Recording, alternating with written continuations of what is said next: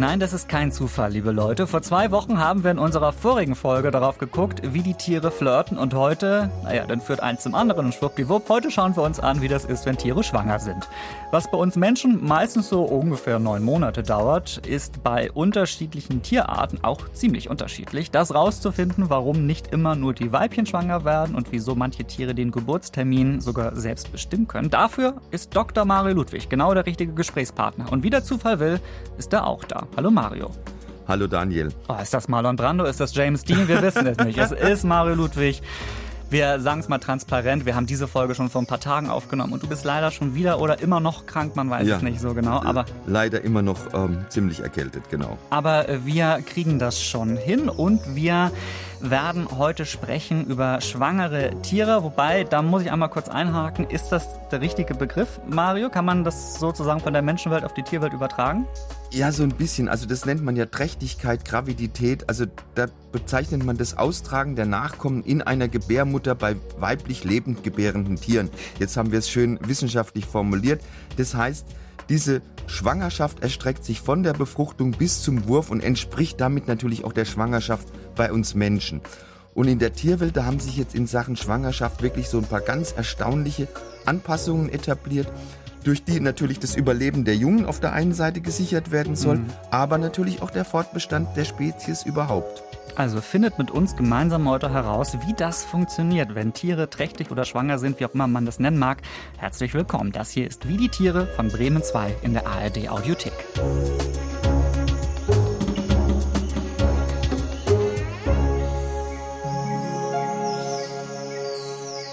Alle zwei Wochen sind wir hier für euch und erkunden, was es für Gemeinsamkeiten zwischen Tier und Mensch gibt. Da gibt es wirklich welche, aber auch Unterschiede. Sprechen wir drüber. Mario ist Biologe, das ist großartig und ich bin Daniel Kehler, hauptberuflich Fragensteller bei Bremen 2, das ist auch schön. und wenn wir Menschen über das Thema Schwangerschaft sprechen, ich finde, dann kommt einem immer gleich die Zahl 9 in den Kopf, weil Schwangerschaften ja so ungefähr neun Monate meistens dauern und dann mhm. wird immer gerechnet, wann ist der Geburtstermin, wie lange dauert es noch, in welchem Monat bist du und so weiter. Das höre ich dann jedenfalls oder habe möglicherweise auch selbst schon mal das so gesagt. Bei Tieren Tieren ist das sicher nicht immer so mit den neun Monaten. Wie lange dauert das so? Nein, also der Weltrekord liegt bei 22 Monaten Schwangerschaft. Das ist bei Elefanten. Also eine Elefantenkuh braucht stolze 22 Monate, bis sie ihren Nachwuchs auf die Welt bringt. Damit dauert die Schwangerschaft länger als bei jedem anderen Tier und natürlich auch viel länger als bei uns Menschen. Mhm. Die gebären immer nur ein einziges Jungtier und das Geburtsgewicht, das hat es auch in sich, das sind 100 Kilogramm. Und kurz nach der Geburt kann das Kalb schon stehen und es kann auch schon laufen. Jetzt hat die Wissenschaft versucht herauszufinden, warum haben Elefanten eigentlich so eine ungewöhnlich lange Tragezeit. Man hat es nicht herausgefunden bisher, es gibt Vermutungen.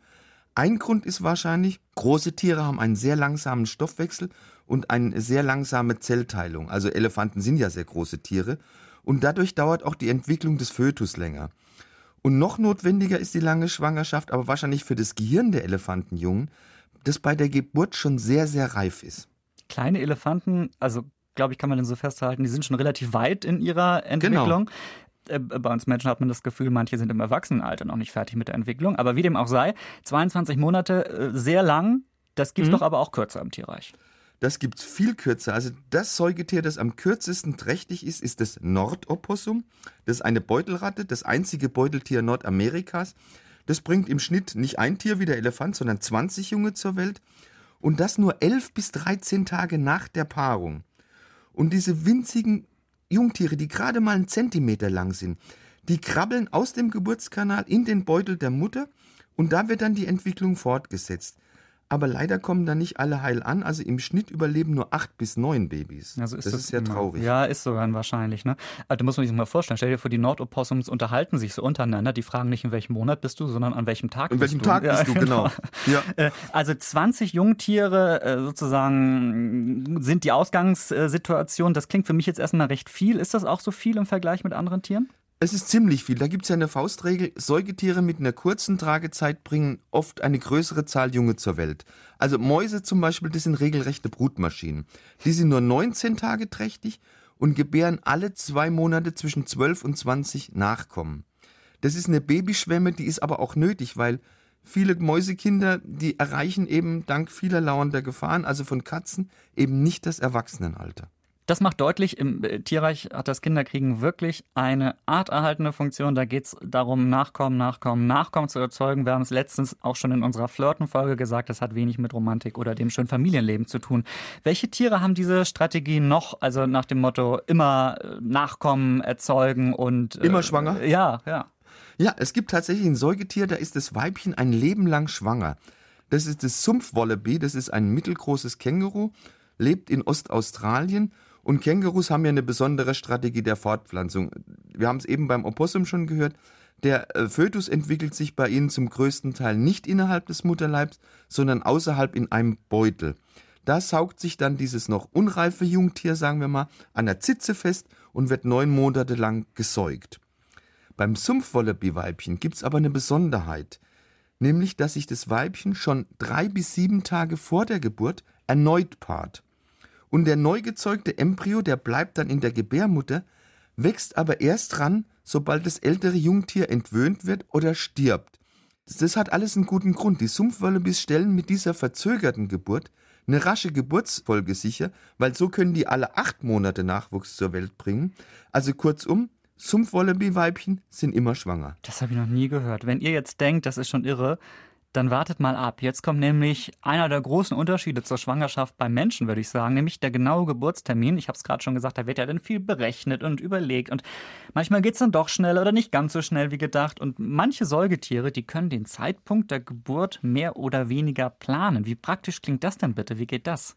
Ja, das können wir Menschen natürlich nicht. Äh, Säugetiere können oder einige Säugetiere können tatsächlich die Geburt ihrer Jungen rauszögern. Das sind über 130 Säugetierarten, Bären, Robben zum Beispiel. Die können eine sogenannte Diapause oder Keimruhe einlegen. Und das ist eine Strategie, die überlebenswichtig sein kann. Wenn sich jetzt zum Beispiel ein Bärenweibchen gepaart hat, dann kann sich der oder dann könnte sich der befruchtete Embryo im Uterus ganz normal einnisten. Die Betonung liegt aber auf könnte weil das Bärenweibchen oder besser gesagt der Körper des Bärenweibchens, der prüft da zuerst, hat dieses Bärenweibchen überhaupt ausreichend Fettreserven, um das Bärenjunge durchzubringen. Wenn die werdende Mutter das aber nicht hat, dann wartet sie einfach mit der Geburt. Oder aber die Bärenmutter hat schon aktuell zu viele Junge zu versorgen und möchte das Neue lieber später auf die Welt bringen. Kein Problem.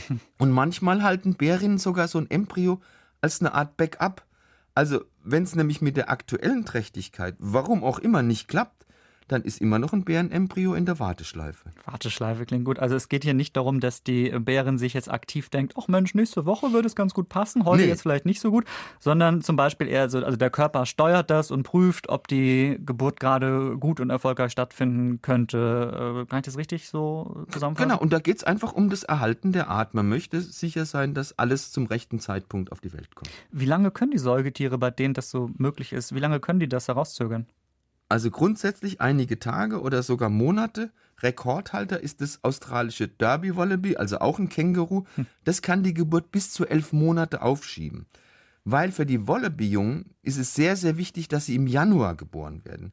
Weil nur, so sind sie bis zum Sommer, der sehr heiß ist, auch fit genug und auch selbstständig genug. Wenn sie dagegen im Sommer geboren werden, dann sind die Überlebenschancen deutlich geringer und deshalb kann das Weibchen eben die Geburt so lange rauszögern. Ich finde, daran sieht man noch mal mehr an dieser Geschichte, wie sehr es ums Überleben der Jungen geht, dass sogar der Termin äh, da ausgesucht wird quasi. Es gibt aber auch Tiere, da geht es noch im Mutterleib ums Überleben oder schon im Mutterleib ums Überleben. Dafür gucken wir gleich ins Meer. Vorher erlebt ihr aber eine Premiere. In unserem Podcast haben wir ja auch eine Rubrik, ihr kennt die weirden Tiere, die wir oft hier küren und vorstellen. Die wird es auch weiterhin geben, diese Rubrik mit euren Vorschlägen. Sie werden sich aber abwechseln mit einer neuen Rubrik, in der es um ein Thema geht, zu dem einige von euch uns auch schon geschrieben haben, dass ihr euch mehr dazu wünscht.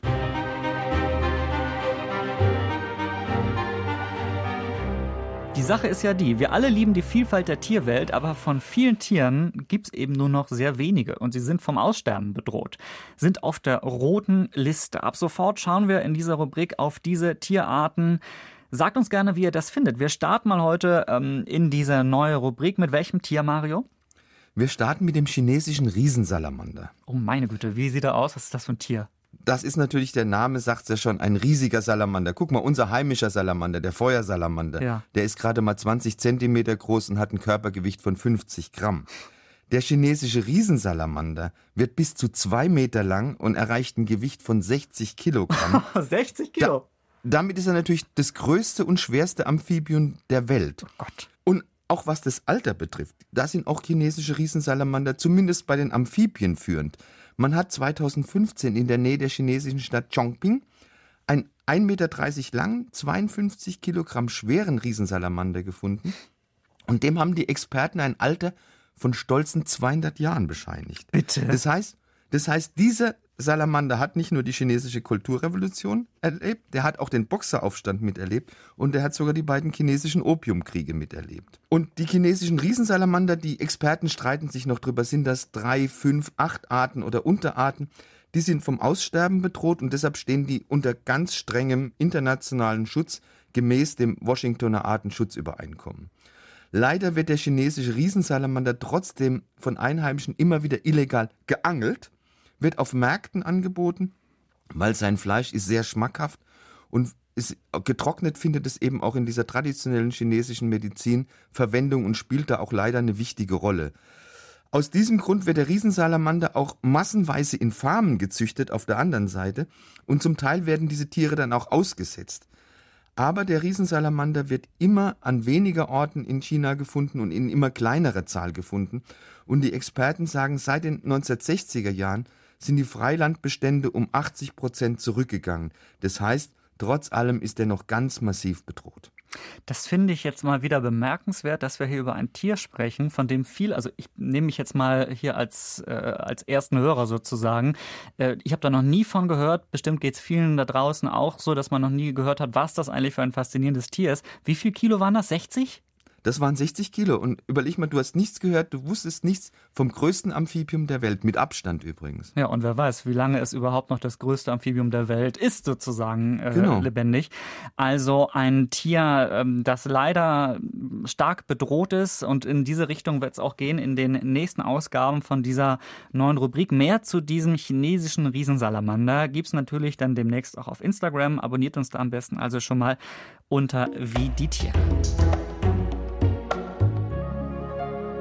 So, und damit wieder zum Thema unserer Folge. Nachwuchsgebären. Das bedeutet in der Tierwelt die Art erhalten. Das haben wir jetzt schon mehrfach äh, ja, hervorgehoben. Aber es gibt Tiere, bei denen geht es schon im Körper des Muttertiers ums Überleben sozusagen. Wir schauen jetzt in den Ozean auf schwimmende Tiere, bei denen die Zeit der Schwangerschaft ja brutal klingt, glaube ich, kann man sagen. Also Schwangerschaft und das im Meer, äh, weiß ich jetzt gar nicht so viele Beispiele, Mario. Also Wale sind schwanger, das weiß ich. Um Wale geht es jetzt aber nicht, sondern um. Nein, es geht um Sandhaie. Sandhaie sind zwei Meter große Haie, die aber lebend gebärend sind. Es gibt ja Haiarten, die sind lebend gebärden. Und da findet schon im Uterus ein ganz mörderischer Bruderkampf statt. Weil die Junghaie, die zuerst im Uterus aus den Eiern schlüpfen, die fressen nämlich, wenn sie ihren Dottervorrat aufgebracht haben und sie keine andere Nahrung mehr zur Verfügung haben, dann fressen die einfach ihre später geschlüpften und damit deutlich kleineren und schwächeren Geschwister einfach auf. Das heißt, am Ende bleiben von 20 bis 25 Embryonen gerade mal zwei übrig. Da gibt es in der Wissenschaft einen sehr schönen Begriff dafür, äh, Embryophagie oder intrauterinen Kannibalismus. Also das beschönigt eigentlich, dass es nichts anderes ist als ein vorgeburtlicher Kannibalismus unter Geschwistern.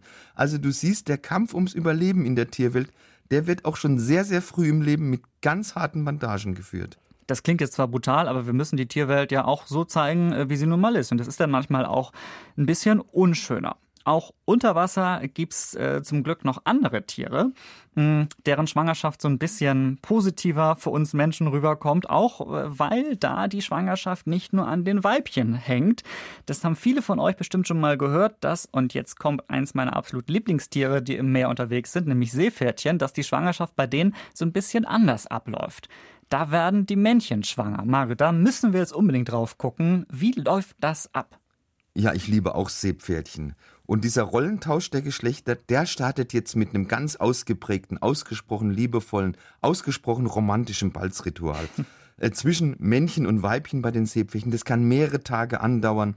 Und wenn sich dann so ein Paar gefunden hat, dann brechen die beiden Liebenden schon in den frühen Morgenstunden sich mit ihren Schwanzspitzen gegenseitig festhaltend, ja, an Seite an Seite schwimmen. Das ist wie wenn wir Menschen Händchen halten. Mhm Dann brechen die auf zu so einer zehnminütigen Inspektion ihres Reviers.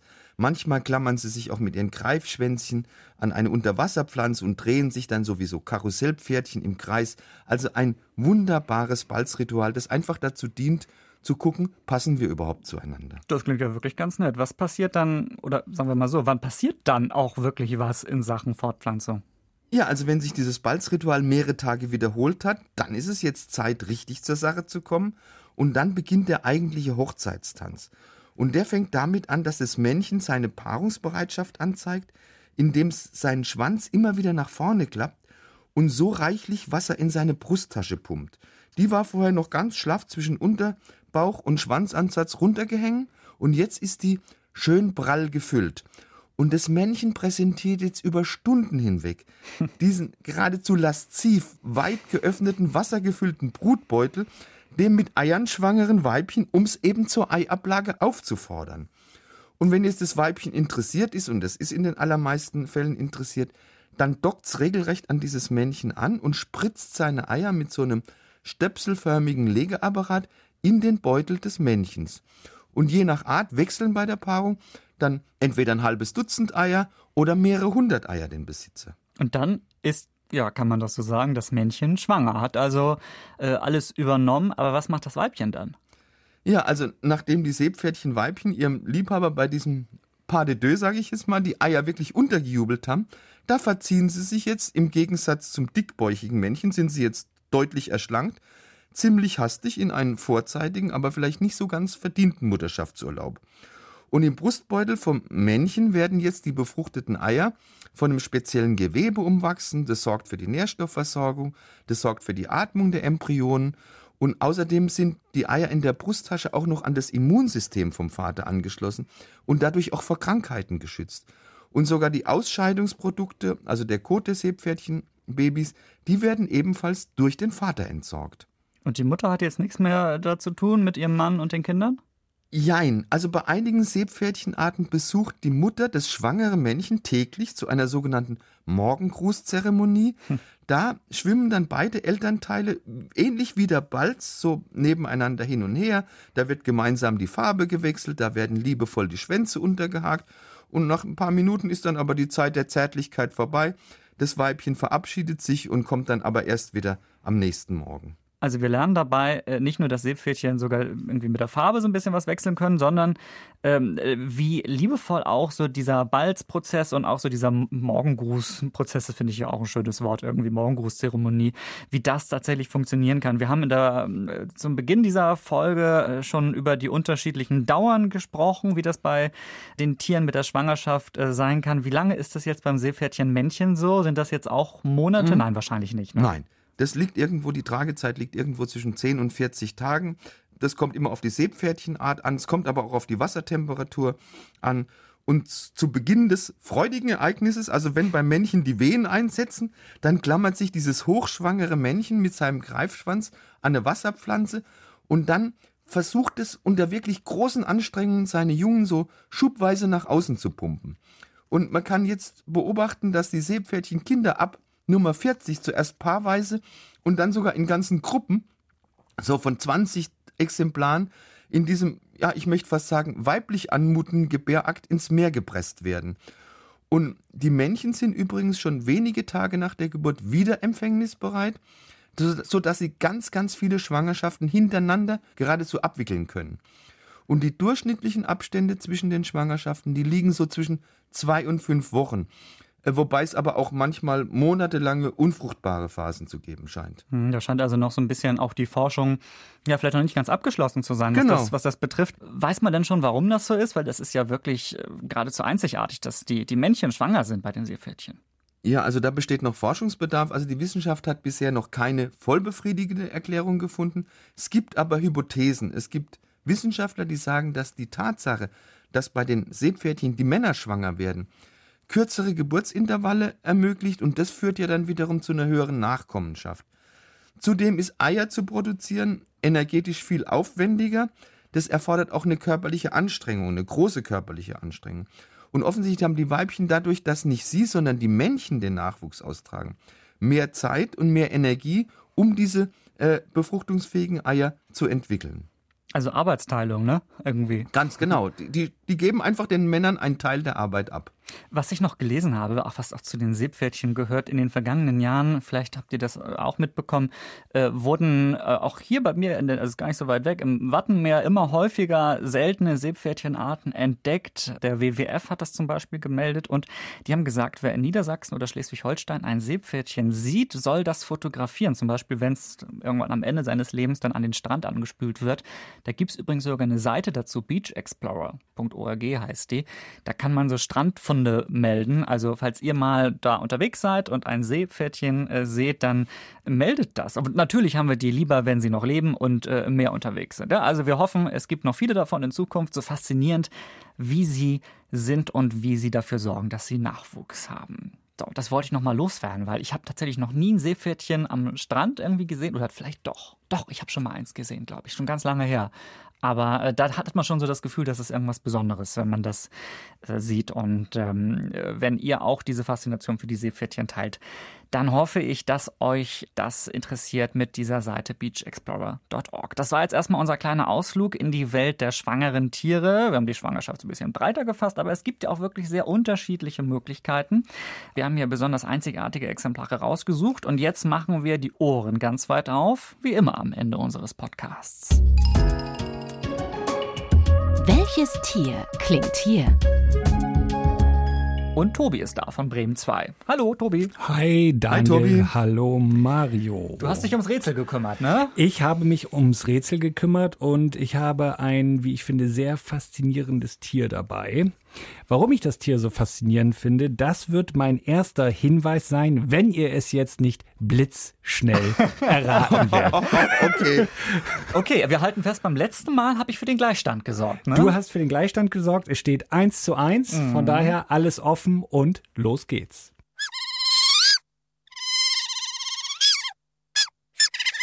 Boah, was ist das denn? Das ist doch aber irgendwie ein Vogel auf jeden Fall, oder? Es ist kein Vogel. Es ist kein Vogel. Mm -mm. Mario? Ist ein Reptil? Kein Reptil, nee. Das ist ein, ein Amphib. Nee, nee, nee. Es ist, es Tobi, ist, und das war, und das ist, das ist doch schon mein allererster Hinweis. Ja. Dieses Tier ist amphibisch sehr gut aufgestellt. Ein Salamander ist das. Es ist kein Salamander. Ich bin höchst beeindruckt äh, von. Was ist ein, denn? Ach, was ein Molch, ein Frosch, eine Kröte. Hör mal auf, alles immer hintereinander mm -hmm, mir wegzunehmen.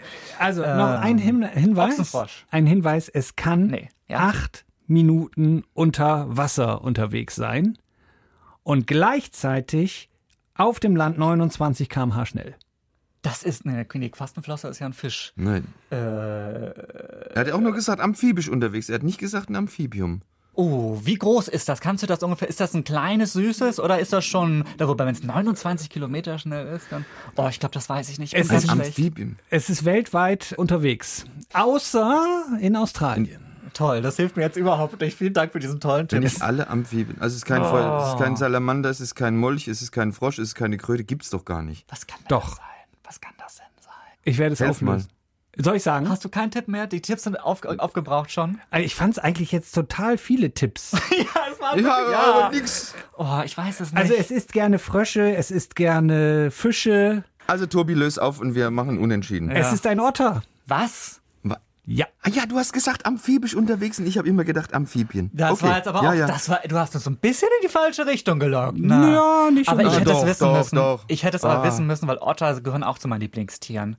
Otter sind so super. Wir haben doch mal, weißt du noch, Mario, als wir über die, ich glaube, Seeotter gesprochen haben, die irgendwie. Die Erpresser. Andere, ja, die, die andere, Kidnapper. Genau, die kidnappen, Seeotter kidnappen doch irgendwie die Jungen, wenn sie das Futter wollen, was andere Tiere haben oder irgendwie genau, so. Genau, ne? und geben es dem Weibchen erst dann wieder zurück, das Junge, wenn das Futter abgegeben hat. Irre. Genau. Ja. Böse Erpresser, die Jungs. In dem Sinne bleibt es bei 1 zu 1. 1, 1. 1 zu 1. Macht es gut. gut. Bis zum nächsten Mal. Danke, Tobi, dafür. Ciao, auch Tobi. wenn du, das war schon ein bisschen gemein, oder Mario? Aber naja, gut. Das war ein bisschen sehr gemein. Ja, wir hätten aber genauer nachfragen sollen, vielleicht. Ja, Amphibisch genau. unterwegs Am und Amphibium Amphibisch ist anderes. unterwegs heißt nicht Amphibien. Ja, genau. das stimmt. Naja, gut.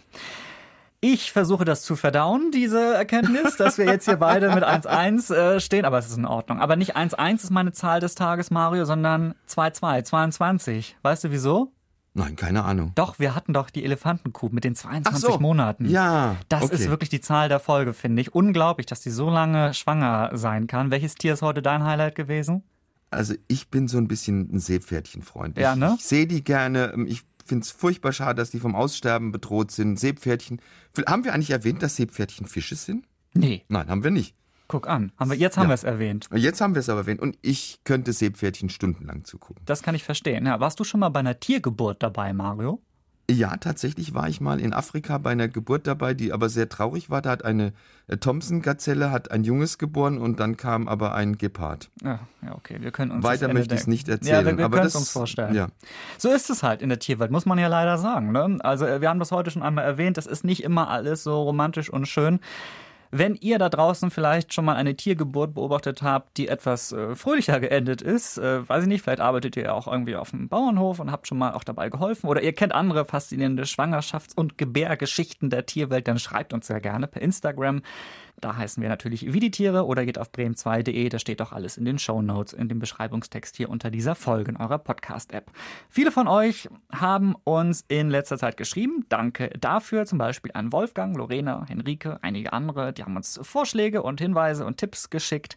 Nehmen wir immer alles sehr gerne an und versuchen wir unterzubringen. Und einige haben auch äh, hin und wieder geschrieben, ey, ihr kommt ja wirklich nur alle zwei Wochen raus. Wir wollen mehr Tiere entdecken. Tja, uns gibt's halt nur alle zwei Wochen, für alle 14 Tage. Ja, willst du gelten, mach dich selten. Aber ihr könnt die eine Woche, die dazwischen liegt, sozusagen gut überbrücken mit einem anderen schönen Podcast aus dem Angebot von Bremen 2. Da lege ich euch diesmal wieder ans Meer ans Herz. So heißt der Podcast, den meine Kollegin Katharina Gulaikow macht. Die spricht da immer mit ihren Gästen über das Leben am Meer und manchmal auch im Meer. Da geht's auch um Menschen und Tiere, ja, auch so ein bisschen um Forscherinnen und Forscher manchmal. In der aktuellen Folge geht es zum Beispiel um ein Tier, das ihr bestimmt auch schon mal gesehen habt, wenn ihr am Meer wart. Ob ihr es jetzt so schön fandet oder nicht, das sei euch überlassen. Es geht um die Qualle und warum das so ein faszinierendes Tier ist, ja. Ähm, zum Beispiel, Mario, vielleicht hast du davon auch schon mal gehört. Es geht in der aktuellen Folge dieses Ans Meer Podcasts unter anderem um die Seewespe. Finde ich erstmal vom Namen her Gefähr- super. Gefährlichst oder eine der gefährlichsten Quallen der Welt, tödlich, kommt in Australien vor. Und ich habe gehört in diesem Podcast, dass die auch sehr schnell schwimmen kann. Hast du eine Ahnung, wie viel Stundenkilometer die schafft? Nee, das kann ich dir jetzt nicht sagen. Ja, ich aber, weil ich habe den Podcast gehört. Ah, okay. 7 km/h schnell ist die. Das klingt jetzt erstmal nicht so rasant, Aber, aber, für eine Qualle Eben, gewaltig. ganz genau. Es ist ja eigentlich nur so ein wabbeliges Tier. Also wenn ihr da ein bisschen mehr erfahren möchtet, dann hört bei Ans Meer rein. Den Podcast gibt's in der ARD Audiothek. Da sind wir ja auch vertreten. So. Und vorab ein Hinweis. Wundert euch nicht, wenn ich jetzt Mario nicht sage, wir hören uns in 14 Tagen wieder. Mario, du bist unterwegs und hast dann hoffentlich auch genügend Zeit, äh, dich komplett auszukurieren. Also, Ich wünsche Ja. dir gute Besserung. Wir machen aber wie die Tiere natürlich trotzdem weiter. Und ich sage es ganz ehrlich, Mario, du musst jetzt ganz stark sein. Ich übernehme wie die Tiere einfach komplett in den nächsten zwei Folgen.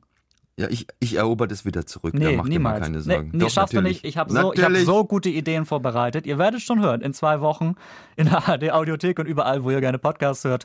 Im Februar zwei Spezialfolgen von Wie die Tiere. Kannst du denn auch hören? Naja, okay. Du kommst wieder danach, oder? Aber ja, das ist doch keine Frage. Also im März. Und vor allen Dingen mit dieser Stimme freue ich mich schon sehr darauf, wenn du dann wieder dabei bist. Naja, vielleicht auch wieder ein bisschen gesünder. Also bleibt uns gewogen da draußen, abonniert uns, falls ihr das noch nicht getan habt. Dann erfahrt ihr sofort, wenn eine neue Folge rauskommt. Bis dann, Mario. Ciao. Ciao, ciao.